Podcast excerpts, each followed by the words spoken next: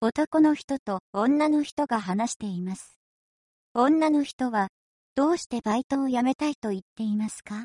実は、バイトを辞めようと思って、何かあった私、人と話すのが苦手で、デスクワークの仕事がしたいんです。最初は大変そうだったけど、今は慣れてきているんじゃないそれはそうだけど、実は、店長から告白されて困っているんです。本当、それは最悪だ。そうでしょ。女の人は、どうしてバイトを辞めたいと言っていますか